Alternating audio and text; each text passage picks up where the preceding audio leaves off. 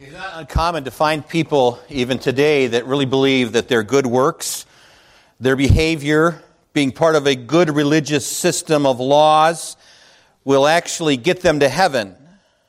The mindset not only places people into a bondage of fear, but it also pushes, I believe, people away from a relationship with Jesus Christ. And Jesus had just finished in the text answering the Sadducees concerning the resurrection and was explaining to them and used his teaching to silence them.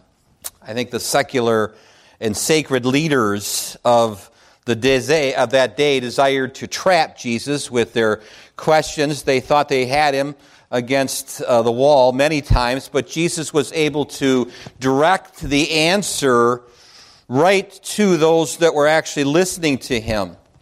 And I think really what Jesus was desiring is to teach not only the lawyer and also the Pharisees and the scribes and his disciples, his desire was to bring them to the place of humility. In verse number 37, it's very clear that he directly speaks to the person who's actually asking the question.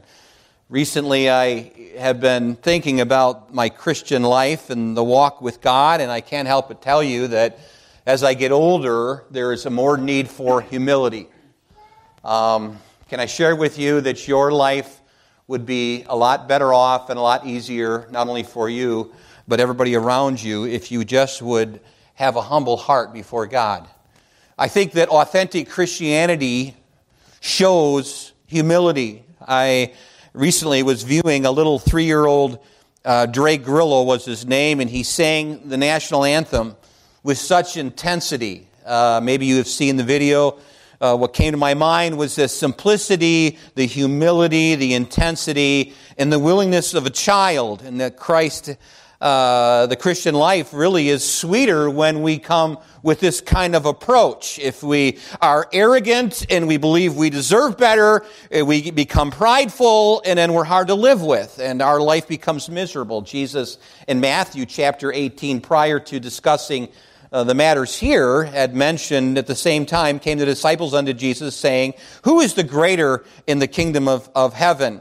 And then Jesus called a little child unto him and set him in the midst of them and said, Verily I say unto you, except you be converted and become as little children, you shall not enter the kingdom of heaven. And whosoever therefore uh, shall humble himself as this little child, the same is the greatest in the kingdom of heaven. And wherefore you find this kind of humble faith, you find the presence of God. And I thought about how that there, there is a need for that humility. And sometimes God allows things to come into our lives to, to humble us. Sometimes there's tragedies that happen, and I find there a sweet, ability to not only communicate to God, but also to communicate to the neighbor. Uh, Joni Eareckson Tada, I think, uh, the most beautiful woman uh, who was a quadriplegic, uh, uh, I can't say that word. She was, she was actually um, paralyzed from the waist down through a diving accident happened when she was 17. She is probably one of the most famous female Christians of our day, and she, wa- she hasn't walked or known feelings in her leg for 51 years. She has been forced to be still and to know that He is God. And while attending uh, a convention. The speaker closed his message with an appeal for everyone to come and to kneel at the altar in prayer. Mrs. Tada was the only one unable to perform this task. And although God knew her heart, uh, was kneeling, she began to cry because she wanted to physically kneel before her Lord. And though and through the tears of passion, she prayed, Lord Jesus, I can't wait for the day when I rise on these resurrected legs to first thing I'm going to do is to up to my knees and glorify you in proper worship. And I think about kneeling is one of the expressions that I think a person will do when they truly love God and when they experience His presence. And when God begins to work in their heart, there is a there is a desire to be close to the ground, to bow our head, to be in a situation where we love our Lord and we want to express that to Him. I can't help but think of this was the desire that the Lord was giving when he was talking to the disciples. And I think the lawyer comes and he begins to tempt him. And again, I, I want to look at the response, if I can, of Jesus. Verse number 36 Master. Uh, verse 36 says, Master, which is the great commandment? And so let's, let's look at his answer in verse number 37, just for a few minutes. Um, Jesus said unto him, Thou shalt love the Lord thy God with all thy heart, with all thy soul, with all thy mind. And so as I look at this, I understand that, the, that Jesus gives a personal mandate that demands internal response. Thou shalt love. That's what he says. Interesting that he uses the word thou. I love the King James because it brings this out. Other texts do not. This is talking about personally. He is saying you. He is speaking to the lawyer and he's saying you need to love the Lord thy God. Pretty powerful. What is the greatest commandment for you? It is for you to love God. I, I, there's no other commandment that we can give you that would be greater than this. I mean, again, maybe first, if you would, in line, but also greatest in impact. And I think we ought to be listening to what God has to say, we would be a lot better off in life if we would take what people say less personal and take what God says more personal and realize that God can speak to us through His Word. And that's why I direct people to the Word of God. If you do not have a Bible and you hang around me long enough, I will give you a Bible. I will pay the money to put it in your hands so that you have the Word of God. Listen, we are being told lies on a daily basis from our culture, and it's causing people to be all messed up in the head, we have to go back to the Word of God to find truth. Where can we find it? From the Word of God. Thy Word is truth. Remember that Jesus said, I am the way, the truth, and the life. He says, thou. But he also says, thou shalt. What, is the, what does that mean? Thou shalt. You shall. So really we're dealing with a commandment, okay? And so what is a commandment? I looked it up. Really, it is a mandate or an order or an injunction given by authority. It is a charge or a precept. We see it in Matthew chapter 15, verse number 3. Why do you transgress the commandment of God? We see it also in 22, verse 38. This is the first and great commandment.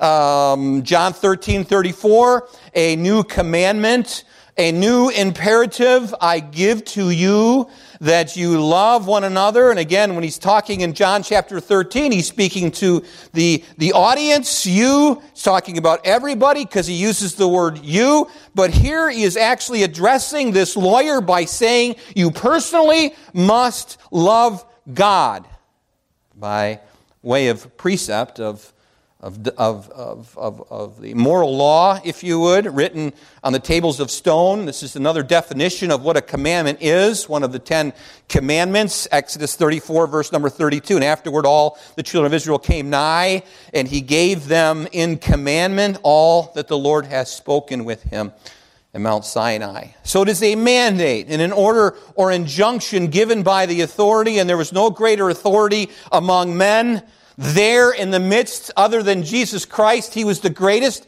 and he is giving this imperative that thou shalt love God. Uh, I think when we talk about rules and mandates, that we have to make them. We have to uh, show that life is better with boundaries. We do this to our children. We have a rather large home. We have little ones there a lot of times, and so we have certain guidelines because we want to keep everybody safe. If you're a farmer, you realize that there are certain things that can't be done uh, around children because you want them to be safe. So you set up the guidelines, you set up the rules. Their life is going to be a whole lot better on the farm if they stay within the guidelines. Well, guess what? God's saying your life would be a whole lot better if you would stop loving all your money, stop loving all your things. He's saying to the lawyer here, and all your desire to be important, and realize that you need to put that energy into loving the God of heaven. We have this idea when we go to uh, a place to swim.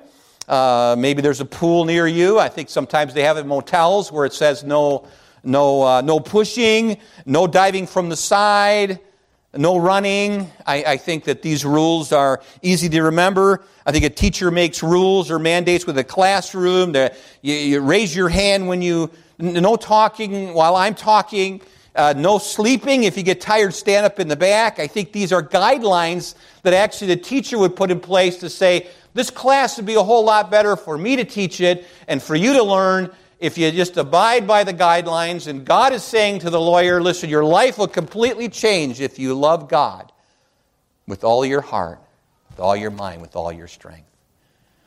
As I think about this, I, I remember being in the Marine Corps and listening to all the orders that were given to me. I remember that they taught us very early on to, to, to respond to those that were in authority, but we didn't hesitate in our response. There was an obedience that needed to be given. And I remember many times when they would say, This is what they want done, and then you're listening to every word that he says. Because until he says, Go, you don't go, you don't do it, you don't even twitch. You just wait until he says it and gives the command. Well, guess what? My life was a whole lot better in the Marine Corps if I just guided, if I just would actually be guided by these boundaries that were given. And some of the men were not able to do it. And so he suffered the consequences, and I saw that. Thou shalt love, the greatest commandment, is an imperative. But it involves love. Interesting. I think when it comes to love, we have all kinds of ideas about love. There's been songs written about it, philosophers have written poems about love. One philosopher said that, that love is what the world needs now. Another pointed out that love is the battlefield. Someone will say that all you need is love. Others will ask, what is has to do what does love have to do with it one compares it to a river or a razor or a rose another declares that it, it hurts love stinks we all obsessed are obsessed with love love stories work their way into almost every movie every play books love stories fairy tales but however, in the Bible, it portrays love. It defines the reality that is rooted in the very character of the living God of heaven, which means that all other thoughts on the matter can only be true, only as they are in keeping with love as it is revealed by the God of heaven. The Bible says that God is love, and while so many will spend their lives looking anywhere for this kind of love, it is not hidden. It is really revealed and is revealed from heaven that God completely loves you. I love the little sign my wife has in our bedroom. In our bathroom, they have two sinks and two mirrors, and in between there, says, You are loved beyond measure. Romans chapter 8 kind of reminds us every day that with this ugly mug that I look in the mirror and shave every day. Well, I kind of shave. But there's a understanding that God loves me beyond measure. And I want you to know that God loves you beyond measure. And as we're thinking about this this morning, I think it's important for us to get our focus on two imperatives this morning. Number one is to love God, but also to love your neighbor as yourself. And he brings this out. If you can look at your Bible again, Jesus saith unto him, Thou shalt love the Lord thy God with all thine heart, with all thy soul, with all thy mind, for this is the first and great commandment. And the second is like unto it.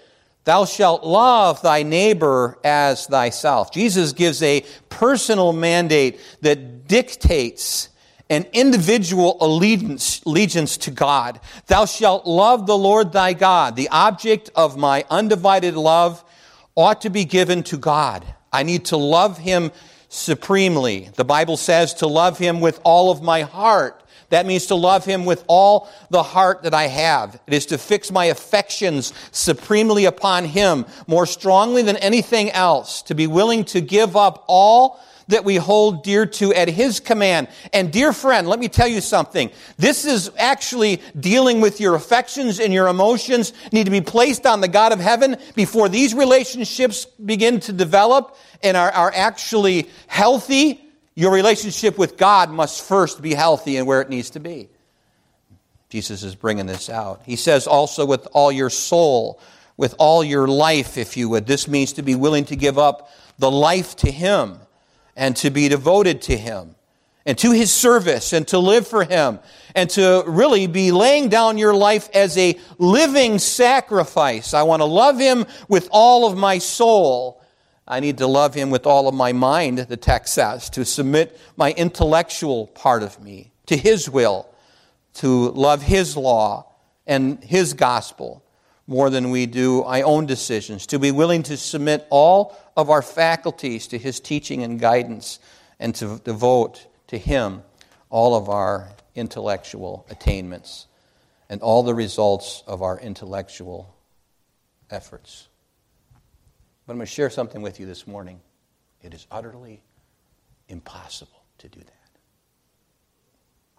No matter how hard you try, because you have, still have you living with you.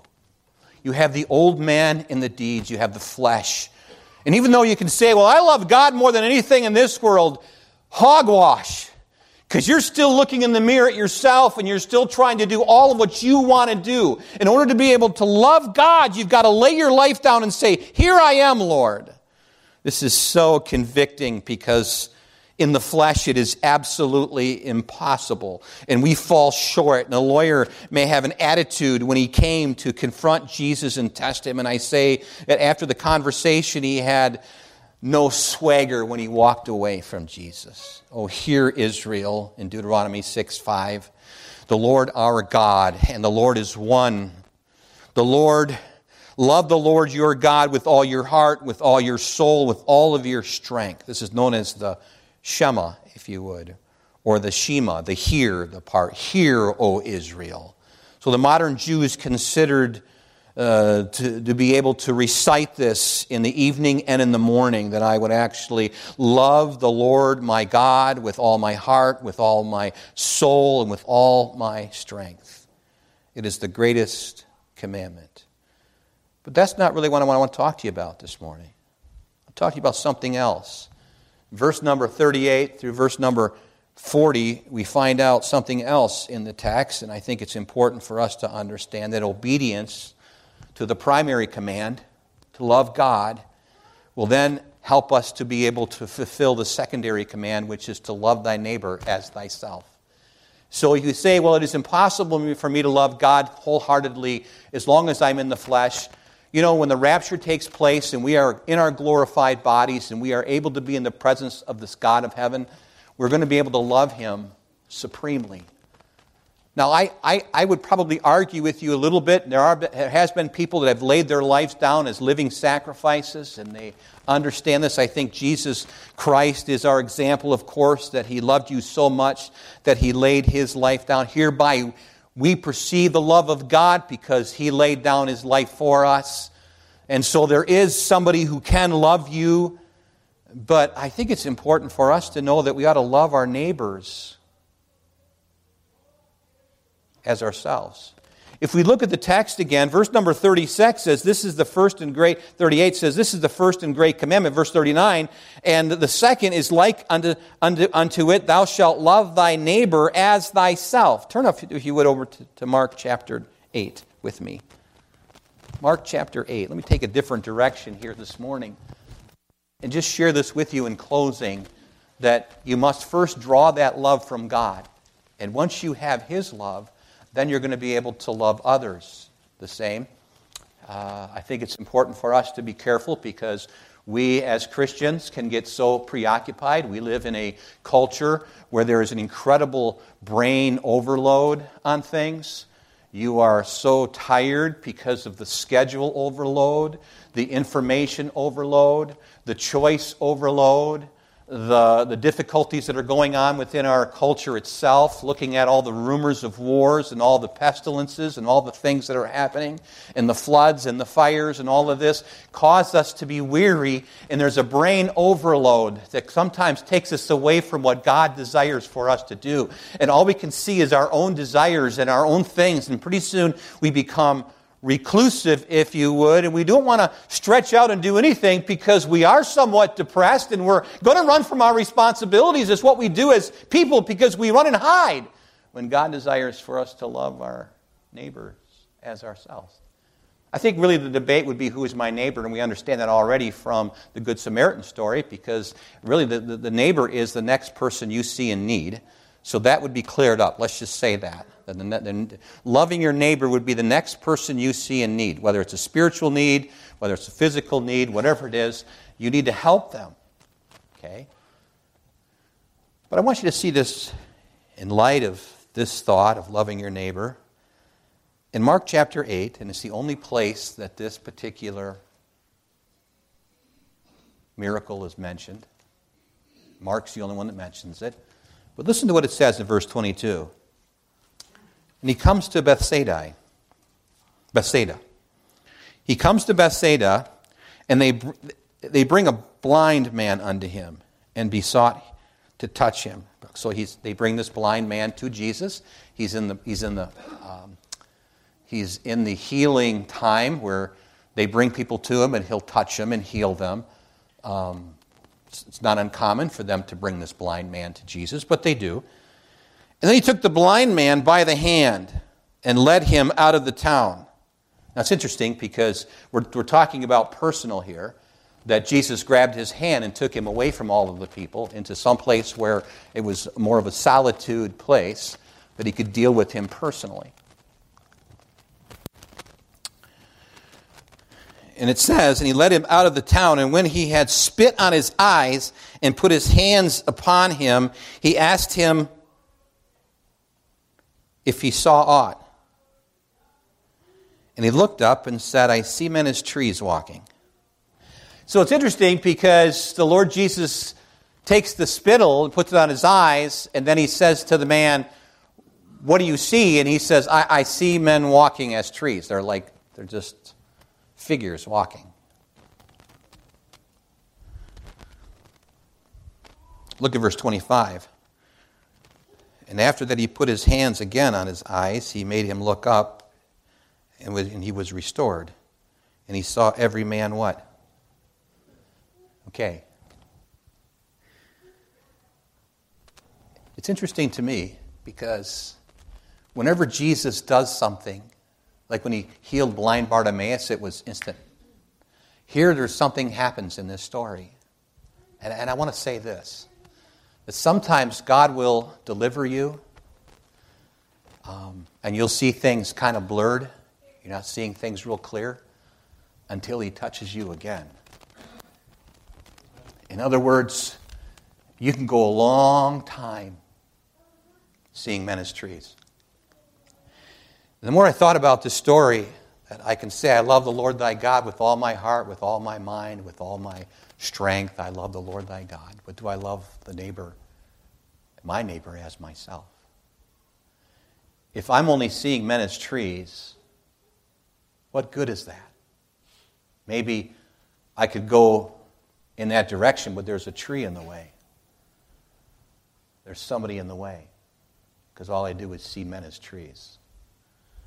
I walk through life and it seems like I would be able to go this direction, but that person is my problem, and they're in the way. Or maybe I would see men as trees because they give me fruit. And the benefits of that tree is something that will benefit me. So all I do is see men as, as some way of benefiting me. You get what I'm getting at? Because if we're not careful, we can actually go through life seeing men as only trees, obstacles in our way, things that would benefit us. How can I make my life better? When God desires for us to see men clearly.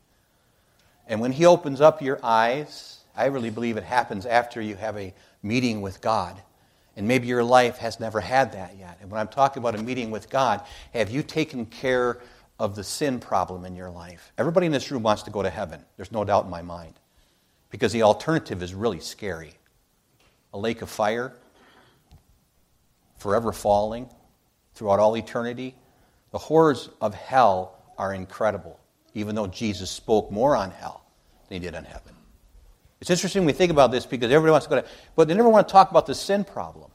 And see, this is the issue because everybody thinks that if I keep the laws and I do good and I'm a nice person, I'm going to go to heaven. That's not true. The Bible doesn't say that. There's a lot of really, really good people that had to go to hell because they never came to Jesus Christ because Jesus said, I am the way, the truth, and life. No man comes to the Father but by me. So the sin problem is taken care of when you have a meeting with God and you understand that what Jesus Christ has done on Calvary is sufficient for your salvation. You see, it's, it's the simplicity that's in Jesus. It's, it's not any other way, no matter what anybody else says. The Bible is true. The only way to get to heaven and the way to get to the Father is through Jesus Christ. And so when that happens, you understand that my sin problem is still there until I've taken my sin and given it to Jesus Christ. What am I going to do with my sin problem? Because it gives me, it makes me feel ashamed, makes me feel guilty. I, I have no hope with sin. What am I going to do with it? Well, we need to do what the Bible says. If we confess our sin, He is faithful and just to forgive us our sin and to cleanse us from all unrighteousness. Jesus is the only answer. If we look at Luke chapter 7, verses 36 through 50, we see it clearly where the woman comes in and she cries at the feet of Jesus and she asks, you know, she washes her feet with her, with her tears. And, and he says, Thy faith has saved thee. Go in peace. So, how do I make my sin problem okay? By coming to Jesus. And how do I make my peace with God? By coming to Jesus Christ and giving Him your sin and just saying, Lord, I'm a sinner by nature. I just want to be the rough guy. I want to do the, the evil thing. We were talking about this in Sunday school, and I exposed a little bit about what I was like when I was 17 years old. And I'm telling you that without Jesus Christ, I wouldn't be here today. Without Jesus Christ, I would have nothing. It is because of the simplicity of Jesus Christ that I can say, I have a home in heaven, and so do you, when you put your faith and your trust in Jesus and Jesus alone. Then it comes to the neighbor. How many people have I walked past that I saw them as a tree and I didn't see them clearly? You know what I'm talking about. You walk in this church and you walk right, eh, walk, walk past people, won't shake hands because you're on a mission. You want to quickly get in there and get comfortable and sit down, not really talk to anybody. And you walk right by trees and not men, clearly. Whenever I talk to someone, I think it's important for me now, these years, I'll be 63. I want to slow down and just look them in the eye and talk to them. Yesterday afternoon, late, we went over to Edgerton and picked up some things and got it off Marketplace. And I said, You're, you're not able to help us, and I understand what happened. He said, I got bad shoulders. I had surgery. And I'm going to need surgery. I'm in therapy, and and for just a little small moment, I looked into the guy's eyes and began to see him clearly in his needs. And I'm thinking all my life now, I'm 63 almost, I'm thinking to myself, my goodness, have I been seeing men as trees? Oh God, let me love you with all my heart, with all my soul, with all my mind, with all my strength, and let me love thy neighbor, my neighbor, as myself. Help me not to see men as trees, but to see them clearly. I think this is the answer to our culture today. That anybody that you see and you have the opportunity to shake their hand, that you would just get over your own issues enough to see what God wants to do with you in helping them with their issues. This church is full of people. I could actually call you by name, but you've helped people through the years over and over and over again. I praise the Lord for you. But maybe you're here this morning and you've been so caught up with your own things that you're not able to love God. I think 1 John chapter 2 is relevant. Love not the world, neither the things that are in the world. And if any man love the world, the love of the Father is not in him. Do you love God this morning? Oh, he loves you. He loves you with no reservations. But do you love him? Say, Yes, I do. Then love thy neighbor also, and you will be blessed. You say, What can I do to show God I love him? Listen to his word. The word is very clear Whosoever shall call upon the name of the Lord shall be saved. Have you called upon him yet? I hope you have every head bowed and every eye closed this morning. I went over a little bit this morning, but I believe I needed to. But maybe this morning you're sitting there, you say, Pastor, I still don't know about my own life. I don't have peace. Pastor, I'm not even sure I'm going to go when I die. I'm not sure I'm going to heaven. I'd like to know. I'd like to be able to walk out of this place knowing that I'm going to heaven when I die. But maybe you're here this morning and you say, Pastor, would you please pray for me because I'm struggling with this? God has been dealing with me. I want you to pray for me if you would. No one's looking around. Would you just slip up your hand and say, Pastor, would you pray for me? Just slip up your hand and say, Pastor, pray. I want to know Jesus. I want him in my life. Anyone? Then, dear Christian, this message was for you. Do you love God? Do you love your neighbors? You can. With every head bowed and every eye closed, would you just stand to your feet, no one looking around? Let's have an old fashioned invitation. If you need to come, whatever it might be this morning, maybe it's baptism, church membership, maybe you just need to come and pray. The altar is open for you. Father, I ask that your Holy Spirit would guide in the invitation. In Jesus' name, amen.